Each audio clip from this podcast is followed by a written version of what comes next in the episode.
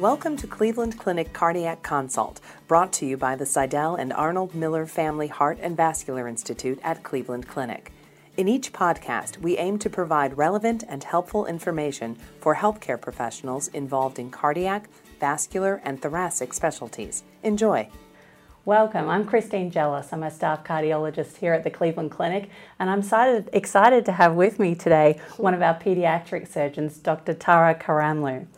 Tara is a, a fabulous surgeon. She's also an amazing researcher, mentor to many, teacher, mother, wife. She really has the whole package going on. And I think it's a wonderful opportunity for us to sit down today and talk about some of the issues that we face as women within medicine and specifically within surgery. And these are issues that make work life balance sometimes challenging. Uh, but I think there are some advantages about being a woman in this area as well. So today we're going to explore that, and hopefully Tara can give us some insights into what her life is like. So let's just start by uh, looking at the challenges that you might face in the world of medicine, and more specifically in the world of surgery. Um, that's a great question, Christine. Um, I think that as a female cardiothoracic surgeon, Probably the biggest challenge in my career, and when I've talked to colleagues, they've also sort of articulated similar challenges, is that we don't really have a peer group. Um, a, a, group of colleagues that we can rely on, analogous to what our male counterparts have every day. And I think that we greatly underestimate um, the benefit of that type of peer group. It's not only helpful when you start your career and you're needing to you know talk through a challenging case or maybe you had an outcome that wasn't what you expected and you just need somebody to sort of talk to that talk to about that experience.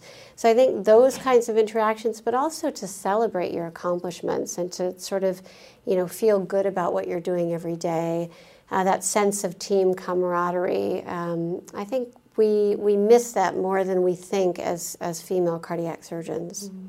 And certainly we've seen that the number of women going, going into cardiac uh, medicine, both as uh, physicians and surgeons, is increasing, but still really only a small p- proportion of the entire workforce. Um, there are some organisations that are actively working to promote women um, being recruited to these areas. Uh, the Women in Thoracic Surgical Group is a, a, a, group that comes to mind, but perhaps you could tell us more about that group and others that are actively working to promote women in these surgical areas. Yeah, so the Women in Thoracic Surgery is really one of, I think, the seminal organizations that has highlighted the need for women to, I think, develop their own parallel initiatives. And before I answer your question directly, I just want to address one of the concerns that I had about really becoming engaged in that organization, and that is the very fact that in some ways these women organizations exist, I think refocuses us on the gender disparity gap that is a reality. So, in other words, why do we need a women in thoracic surgery organization? Why can't we just be part of the larger Society of Thoracic Surgery organization to which all of our male counterparts belong? Having that peer group, that is an essential component of success in our field and connecting with other women who are poised to elevate you in your career and to support you in your career. I think that is the ethos of the WTS or the Women in Thoracic Surgery. So um, right now, Shanda Blackmon is the president of that organization. She's a general thoracic surgeon who is terrific. Um, but it is really spearheaded by women leaders like Valerie Rusch. Um, I don't really count myself as one of those leaders yet, but I have been on the leadership of the WTS for four years now. So hopefully, as a stepping stone to really becoming more actively engaged and developing some of the initiatives that I think will help shape our specialty. So I think it's a terrific organization. I think it took me a little bit of time to really warm up to the idea of joining it, to be quite frank with you, but um, it has been one of the most rewarding parts of my career. Tell me a little bit about the current initiatives. There's some exciting podcasts oh, and audiovisual media um, events that are happening, and I think that our, our um, our audience would be keen to hear more about that. Yeah, I think we, um, so at the Southern Thoracic, uh, which is a regional meeting of cardiothoracic surgeons and pediatric cardiac surgeons like myself, um, it's in early November, and the WTS, or the Women in Thoracic Surgery, has devoted a um, the preamble to that meeting to um, really a little bit of a leadership retreat for the executive of the WTS, but also as a um, vehicle for us to um, have these podcasts. So each one of us, and I think there's about six or seven presentations, is a little snippet about what resonates with you as a message to other female cardiothoracic surgeons. Or actually, I dare say you could extend that to any female practitioner mm-hmm. um, in whatever specialty. I mean, you could even be a, a, a lawyer, a businesswoman. It's really a challenge for women. Um, career women, professional women, to look inside themselves and to find that message that resonates with them and that they can leverage to elevate themselves. And I think that's the real um, idea, the concept behind these podcasts. My particular one is maintaining your female identity, which um, really resonated with me. And I think there's there's several others that are analogous um, and like messages, but it should be a terrific session, and um, these should be available for people to watch and to utilize and to share with their female colleagues and their daughters and their grandmothers. I mean, you know, we're all women, and I think we all continue to excel in our own spheres of life. So it's it's going to be really cool. And I think you summed it up well that you said a lot of these messages are not just applicable to surgery or medicine, but it's really the broader um, community and women in different fields of practice, whatever that happens to be. Um, I think we can all learn from each other and hopefully bridge some of these traditional um, barriers between us um, that I think we'll, we'll increasingly find very useful. I think yeah, absolutely. I think there's some good data that's come out recently to show that patients with female physicians actually do better, which mm. I'm going to keep uh, talking about that for years to Sounds come. Sounds amazing. but I think there's some real advantages about being a female physician, and and I know sure. we talk on about, about the challenges um, at times, but perhaps you could speak a little bit about the advantages and for the young women who might be watching to hear about what might attract them into a field of surgery and medicine in general and the positives that we can get from it? Um, yeah, I mean, that's a very interesting question and a little bit of a turnabout, but I think there are um, a couple of things that women, I think, um, maybe do slightly better than men. One is build collaboration. I think part of the socialization of women, especially in contemporary society, is still one of sort of the peacekeeper, of you know, the hostess in some ways, um, sort of smoothing things out. I know I certainly played that role in my family. Whenever we played Monopoly and my dad was losing, it was always like, something isn't right here. So you always have that sense of wanting to kind of balance things and make sure that you're being inclusive. So inclusivity, collegiality, and building collaboration, I think, is the first component of that. I think the other component, and I know that um, you know my male colleagues may not agree with me, but I think patients will. It, women have, I think, more empathy, um, and I think that they have a way of viewing medicine that is in some ways more human. I know certainly as a mother, when I counsel other women, either in fetal life um, or you know postnatally I always open the discussion by saying, as a mother, this is what I would want. Mm-hmm.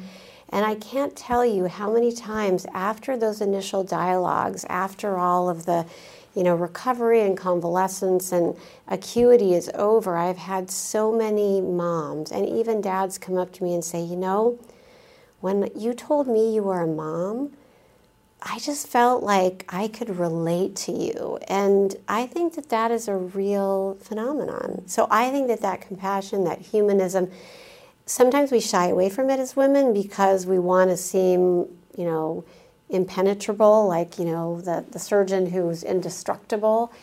Um, but I think that human component actually makes us much better physicians um, and certainly better caregivers. Mm. Oh, I definitely agree. And I think uh, additional qualities that I think we can often bring to the table are just being a good listener. Oh yeah, that's I, a great one. I always say to my sure. medical students, just sit back for a couple of minutes and listen to the patients, and they'll give you most of the information if you'll give them a chance to talk. Yeah. My husband would say I usually talk too much, so I have to restrain myself from that. Same as but mine. Um, I think communication and listening certainly yeah. play a big role. Um, one interesting question that I would like to ask is, what would you, what advice would you give to your younger self? To someone who might be in high school or college thinking about a career in medicine surgery, what pearls of wisdom would you have benefited from not so long ago when you were in that position? Yeah, that is another, um, I think, very relevant question today when, as you say, more women are potentially going into the field. I think what I would tell women is that you can definitely, I don't want to use a cliche, but have it all, but you need to be very careful about compartmentalizing your life to maximize the opportunity that you're going to be successful and reach the ceiling that you want to reach. Mm-hmm. And what I mean by that is if you don't plan, if you don't organize your time, you will end up in some ways not achieving the level of success that you may want. Mm-hmm. So, meeting your expectations for your career growth but also not neglecting your responsibilities or your desires as a mom, as a wife, as a friend, as a daughter. And I think that I was not as good at that, kind of finding that equipoise. But one of my mentors, um, when I, who really was sort of the force that led me to pediatric cardiothoracic surgery, you know, he, I went into his office and he, you know, asked me, "Do you want to write this chapter?" And of course, you know, I said, "Absolutely, I do," because you know, you always want to accept challenges um, head on. But you know, then he said, "You know, Tara, do you know what a yes/no button is?" And I said, "No, I've never heard of a yes/no button." And he said, "A yes/no button," and he pulls out this thing that had a yes on one side of it, and you turned it around, and it had a no on the other side of it. And he says you need to get better at using your yes no button. And I said, Well, what do you mean by that? And he said, You always say yes to things, right? That's what we're told. Um, when someone asks you to write a chapter, to write a paper, to stay late for a case, to take on this complex patient, you know, our immediate professional response is yes. But he says, when you are saying yes to other people, your yes no button, it's flipped this way, it's saying no to yourself. And it's mm. saying no to your own personal you know, choices and, you know, all of the things that make you whole as a person. And so he said, whenever you are saying yes, just keep in mind that there is a price to be leveraged, and that price is that in some ways you are coning down your personal existence and who you are. And he was an amazingly successful pediatric heart surgeon, and I was just looking at him thinking, well, are you very good at using your yes no button? But I've never forgotten that moment. And I occasionally still don't uh, use my yes no button very well, but I've gotten better at it. Mm-hmm. And I think I would that would be the message I would impart to anybody that um, you know wants to be in the best field ever, which is pediatric heart surgery. You have to keep those compromises in mind. Absolutely. And I think the importance of mentorship, as you've just illustrated, is huge. And that mentor may be someone that you uh, feel affinity towards that reflects you, or it could be someone completely different who might be able to give you a different perspective on life and challenge you to do things that you wouldn't have otherwise done. And I think I've had wonderful mentors along the way, some of whom have been women and continue to be women. Yeah, uh, but I've also had some wonderful male mentors as well who've taught me a lot and perhaps challenged me to set my dreams higher than I would otherwise have done. So I think for those young girls out there who might be thinking of a career in medicine, I think having multiple mentors is really helpful. And um, asking the, sometimes asking the right questions or having people that are going to give you useful tips and tricks of how to face those challenges. Yeah, and I think that mentors give us advice. And you know, people always say advice is what you ask for when you already know the answer but wish you didn't, right? Mm-hmm. So I think mentorship, I think inherent in that notion is that sometimes mentors have to really tell us the hard truths that um, may sometimes be difficult to, to hear. Um, so I think mentorship is, as you say, absolutely critical. I think you look for mentorship wherever you can find it. But I think it's a two-way street. As you know, you you have to accept mentorship, and you have to, in some ways, take that advice that you might not want to take. You know, if somebody says, "I think you would be really good at this. You're focused on this, but I really see something special that you can contribute to this initiative." I think sometimes you may have to listen to that, even if it's not what you would what would be obvious to you from the outset. Definitely. When I think about you, Tara, I think about national, international leader, woman of mystery, uh, yeah, no, for uh, sure. Uh, mother, no wife, clinical par excellence surgeon, um, mentor, teacher. What else have I left out? How do you find time for yourself amongst all that? How do you maintain the essence of who you are, your femininity in an otherwise male dominated world? How do you carve time out for yourself? Well, I think you always have to um, have a little bit of sparkle in your life. Mm-hmm. So even if you're wearing scrubs, um, I wear a little um, bracelet that um, I usually keep hidden, but it's got a little sparkly butterfly on it. Um, and so I, I think you, you have to maintain a little bit of that, that edge and um, things that make you feel confident and make you feel female. I think you have to hold on to those things um, because I think that being a woman, as we've discussed, is really an asset. It's something to be treasured and something to be celebrated. Um, but I think in today's um, world, especially in cardiac surgery, you need to be cognizant of the perception that others have of you. So I think sometimes while you know you may want to just be all out there, sometimes you have to rein things in a little bit and have that perspective on life, but I would say the most important thing is to carve out time for things that you really love. For me, it's running. I do like to shop, I have to admit. um, but now I shop for my daughter more so than for myself, so I rationalize it that way. If I buy a lipstick every once in a while, it's okay. so I think those things are really important. And having friends and colleagues yeah. um, is really critical. Definitely. And I think one thing here at uh, Cleveland, we've managed to create some of those friendships that yeah. straddle different areas of medicine. And I personally find that very rewarding, and hopefully, this is just the beginning. Hopefully, for you girls watching out there, we'll see more of you heading into a, the field of medicine and perhaps uh, specifically pediatric surgery and pediatric heart surgery in the future. Um, but thank you, Tara, for such a well, wonderful so conversation today. This has been great. Hopefully, we'll be able to do it again soon. Great, thanks. Thank you for listening. We hope you enjoyed the podcast. We welcome your comments and feedback. Please contact us at heart at ccf.org. Like what you heard? Please subscribe and share the link on iTunes.